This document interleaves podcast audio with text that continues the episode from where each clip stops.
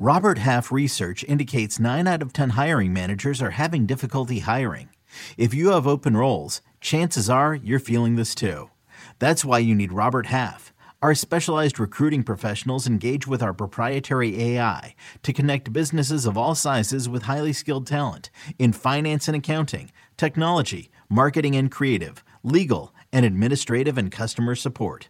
At Robert Half, we know talent. Visit RobertHalf.com today. Welcome back to the Cover 3 podcast with your hosts, Chip Patterson, Tom Fornelli, Danny Kanell, and Bud Elliott. It's your call for the best college football coverage from National Signing Day to the National Championship and everything in between. CBS Sports presents the Cover 3 podcast. And welcome back to the Cover 3 podcast here on CBS Sports. It's another around the clock edition of the show. Uh, we've been tapping 24 7 sports experts from across the country, the boots on the ground, the insiders to be able to get a good look into some of the biggest teams uh, in the upcoming football season. We are joined today by Corey Smith and uh, Corey, this is very interesting. I'm not going to start the clock quite yet, but uh, you and I have known each other a long time and we've uh, worked together and we've been in the same spaces. So I'm going to try to do two things. Number one, allow that familiarity to give the best podcast possible. And number two, also uh, to try and make sure that we don't get too inside that we're delivering a look at NC State that's not coming from two people that spend so much time around Raleigh, North Carolina, and West Raleigh in particular. Yeah, it's always great to talk to you, man. I mean, yeah, I, obviously we've been around each other. I've had you on our podcast right. multiple times and uh, been talking to you on podcasts for several years and videos and things like that. So it's always great to talk to you, man. All right. And now we will go ahead and put 15 minutes on the clock. What do you think happened to this NC State team in the way it responded coming down the stretch after the Miami loss? Uh, to be able to get things settled, win the last four games of the regular season. Because I think that a lot of college football forgot about the Wolfpack. You know, they break up into the top 25. They only played two games on ESPN all year, and it was the loss to North Carolina and the loss to Miami. You know, they lose on that, you know, weeknight game, also sort of fade away. But uh, what did you see in terms of growth, of development, or, or what that team did to be able to recenter itself and finish the regular season strong? Yeah, I mean, I think a big part of it was the fact that, you know, the schedule did get a little easier down the stretch. Obviously, you had uh, Liberty, that was a tough matchup, but, you know, that Florida State game after the Miami game, you know, they, they had kind of gotten, you know, themselves into this mindset of like, hey, we're actually a pretty good team, you know, offensively, defensively in that, that Miami game. Uh, and then, you know, they, they had the door shut on them there in the fourth quarter. I mean, D'Eriq King happened. So, yeah. uh, I mean, he had the best game of, of likely his entire career as a passer uh, in that game. Uh, and so, you know, that that could have been something where, you know, you close up shop. You're like, hey, we lost our quarterback for the year. Not, you know, not having a great year. We're gonna, we're just gonna finish out this year and then and move on to next year. Uh, but this team didn't do that. You know, uh, Bailey Hockman, I think, was a big part of that. He played solid uh, throughout the the end of the season. Now, obviously, he's gone on to Middle Tennessee State. Uh, but you know, the rest of the offense around him, the veterans that uh, were on this team, guys like Peyton Wilson that's coming back, Emeka Emezie that's coming back you know, all those guys responded in a big way and and helped to put that load on their back and, and carry this team down the stretch. You know, the one that I think a lot of people remember is the Liberty game where, you know, NC State was the only team to beat them, uh, at least in the regular season last year. I can't remember. I think they won their bowl game too. So uh, they were the only team to really beat them last season. And and that was that was one of those really big grinded out, you know, types of moments of the season. And and that's where this team, you know, kind of sits at is they want to be able to grind wins out and and they were able to do a lot of that at the end of last season. What do you think about um, the feeling coming out of spring practice where Tim Beck has gotten a full spring to be able to work? I mean, with Devin Leary, but also he was hired. Yeah. And then COVID hits, and so you you lose all that time for install. Uh, have, were you able to sense from talking to players or coaches the the way that things have progressed on the offensive side with now uh, both coach and unit players all being able to work together? Yeah, I mean, I'm not. I'm never going to use the word comfortable because I think any coach in the country is going to be like, no, you never want to be comfortable. Uh, but there is a there is a sense of comfortability uh, that was not there with this team last year. There wasn't, you know, there was a lot of change that took place after last offseason or after last season where they changed, like you said, Tim Beck comes in, he's having to install an entirely new offense, and he does it without the spring, without full spring camp. Uh, and, you know, going into this year, there is, you know, hey, we know who the quarterback's going to be. We have, you know, full spring to get things prepared, uh, you know, and, and most of the guys, you know, know this offense. And even a guy like Devin Leary, who was not on the field, but for three games last season, you know, he has a pretty firm grasp on what this offense is, the guys that are around him, what they're capable of doing, and and the types of things that he can do to make this offense better. And I think, yeah, we've seen that a lot from from talking to players. Uh, you know, there was a lot of guys that actually sat out in the spring just because you know they were trying to you know recover from these bumps and nicks. Guys like Zonovan Knight, Ricky Person, Emeka Emezie, those are guys that are expected to step up in a big way this season, but you know they were comfortable enough to say, "Hey." you guys take some time off. We don't necessarily need to push you. They brought some younger guys in, guys like Jordan Houston, Porter Rooks, uh, you know, at the running back and the wide receiver position to to kind of bring them along and, and add even more assets to this team uh, going into the season. I think that's the biggest thing that they gained this spring. Where's the question mark offensively? Because like you can, if you can go off the top of your head and just be like, Bam Knight, like I don't know if I'm going to put him as a preseason first teamer, but if he's a first teamer, I'm not gonna be surprised. Like Ricky Person, like same thing there. Yeah. Emeka Emezie, like probably will be in first team consideration for the ACC. Like, what, what are the question marks for the offense? Yeah, you know, the biggest question mark that you lose in terms of your skill position players is going to be at the tight end position because Cary Angeline, while he didn't, you know, while he didn't finish with like 35, 40 catches last year and, you know, 10 plus touchdowns, he was a he was a guy in the red zone that you know, you could rely on. He's a six foot seven tight end. He ended up signing as a free agent, uh, you know, in the NFL just because he does have some athleticism. He can catch the ball. He was not a great blocker. He worked on that last season uh, and he got better at it. But that's the biggest question from a skill position standpoint. Along the offensive line, it's really just kind of at the guards right now and the right offensive tackle. Uh, you do bring back, you know, Grant Gibson and, and Ikem Ekwonu are two guys. That the, uh, Ikem Ekwonu is going to be left tackle, uh, Grant Gibson at the center position. Those two guys are expected to be, you know, two of the better offensive linemen in the entire ACC. Uh, and then, you know, the, the question mark really is, you know, you have a guy, uh, Dylan McMahon, that stepped up last season. Uh, you also bring in some some young talent. You bring back, um, you know, some guys that were that were on the team last year. But that right tackle position is going to be a battle. Uh, and then, you know, one of the guard positions, like I said, you feel good about Dylan McMahon, who is a technically a, a redshirt freshman last year, comes back as a redshirt freshman again this year. Uh, but those are those are really the only question marks. So you feel good about nine of the spots. I mean, that's that's a ton of talent coming back that you that you feel good about as far as starters for last year. Uh, the last last one I'll bring up though, we talk about Devin Leary as if you know he's he's going to be perfectly fine. There are still going to be some questions of, about durability because he did have the season-ending injury last year. So how durable is he? Does he is he able to stay on the field the whole year? And I think that's the only other real question mark you have for this team. Well, not only Corey, but the entire squad at Pack Pride does a fantastic job of keeping you up to date with the recruiting side of things.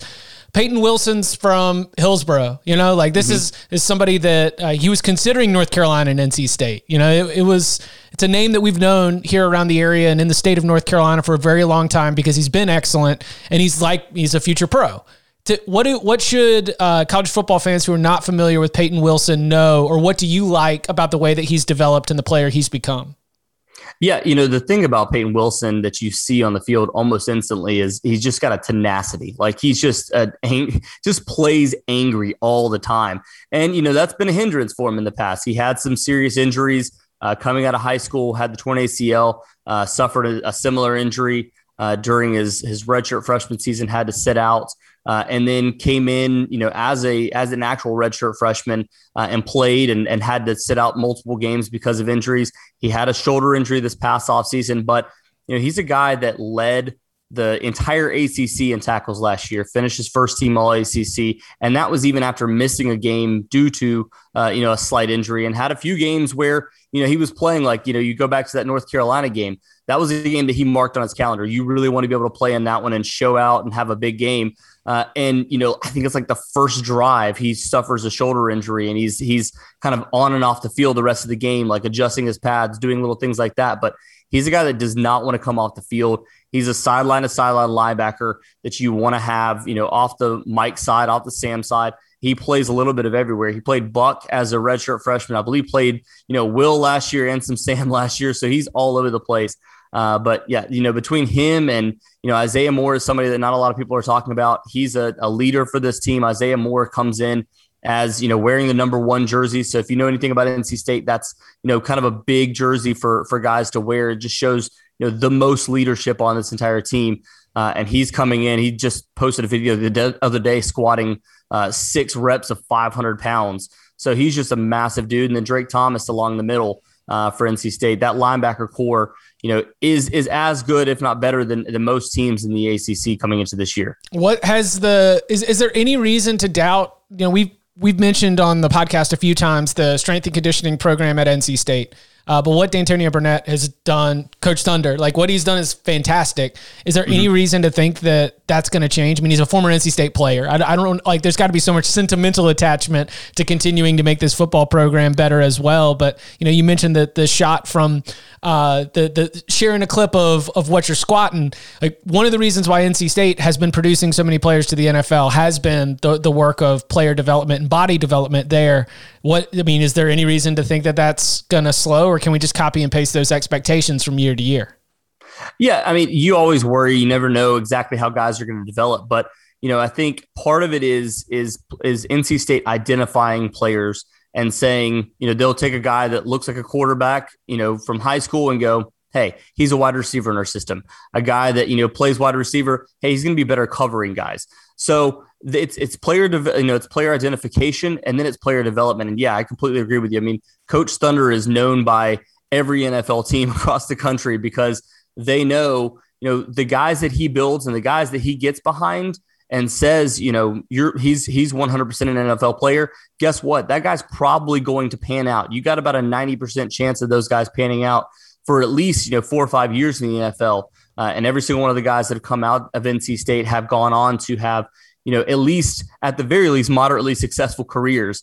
Uh, you think about guys like Nyheim Hines that, you know, while he isn't the number one running back, he was drafted in like the third or fourth round and he's gone on to be, you know, a big product there. So it's not just the defensive guys, but you know, defensive line, he's consistently developed guys that are just humongous and just space eaters across the middle. Uh, and while they lose Alim McNeill this past year, CJ Clark is a guy that we've heard so much about this offseason, uh, stepping up into that role uh, and being that next guy. And he was, again, you know, another in state product uh, that, that, you know, NC State really gets behind. But one last thing, I know we're trying to move quickly here, but uh, when it comes to Coach Thunder, I will say this there are a lot of guys on the staff that are great recruiters. He's one of their biggest recruiting tools because a lot of guys that we talk to that say, Hey, I committed for so and so reasons. Like, yeah, they'll say the coaches, but they'll say, uh, when Coach Thunder got in front of me and told me, Hey, you're going to gain 30 pounds. You're going to be this guy. We want you to early enroll so that you're ready by next by next summer.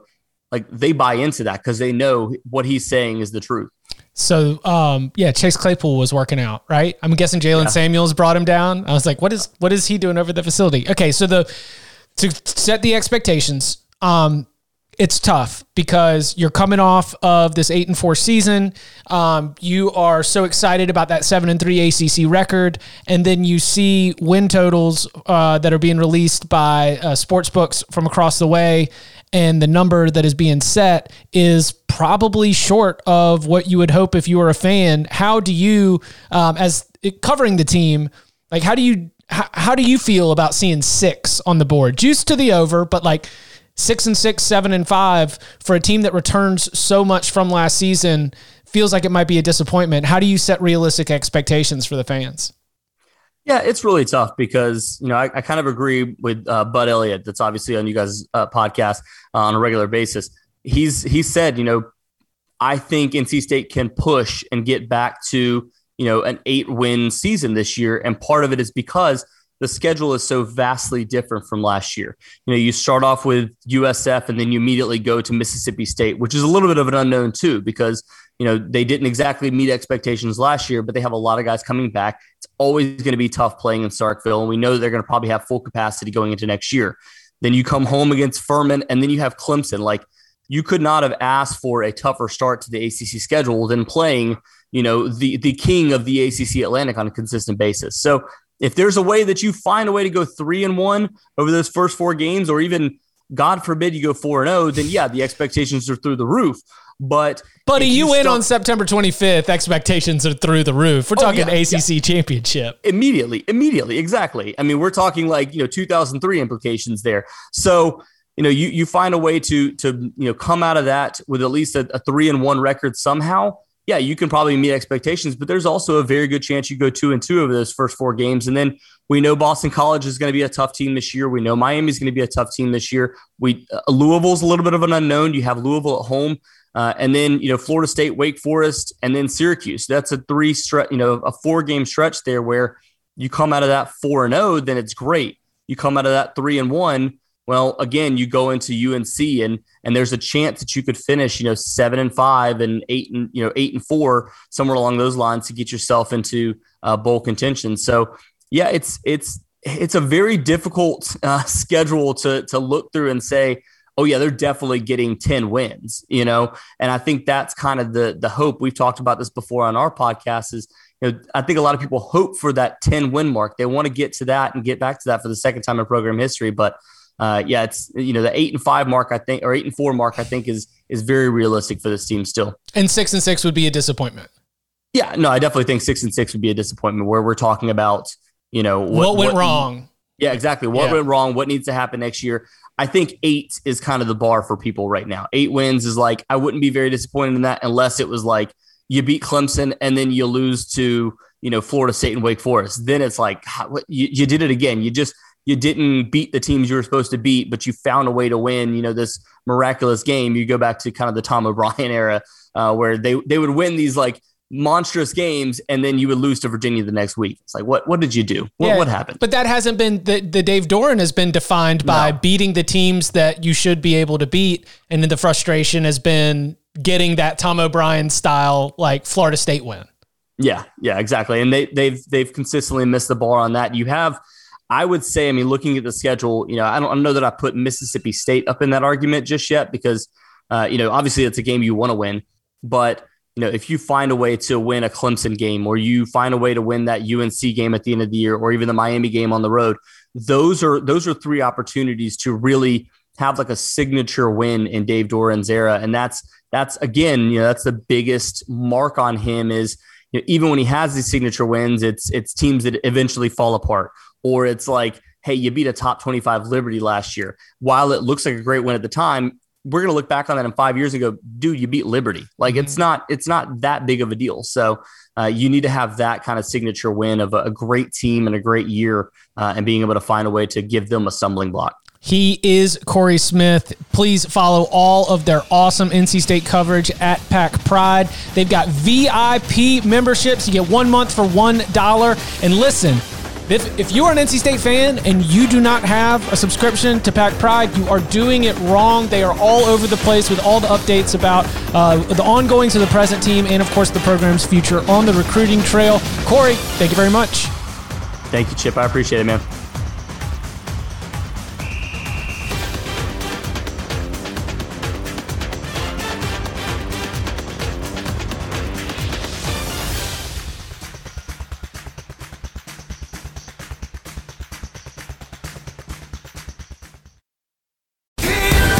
CBS Monday. NCIS, here's where we can see them. NCIS and NCIS Hawaii return with all new cases. Double tap to the chest, one to the head. These guys are professionals. All new criminals. Violent island to got here. Welcome to paradise. And all new crimes to be solved. If you're watching this, I've been arrested. What are the charges? Just one murder. New NCIS and NCIS Hawaii, Monday starting at 9, 8 central on CBS and streaming on Paramount Plus.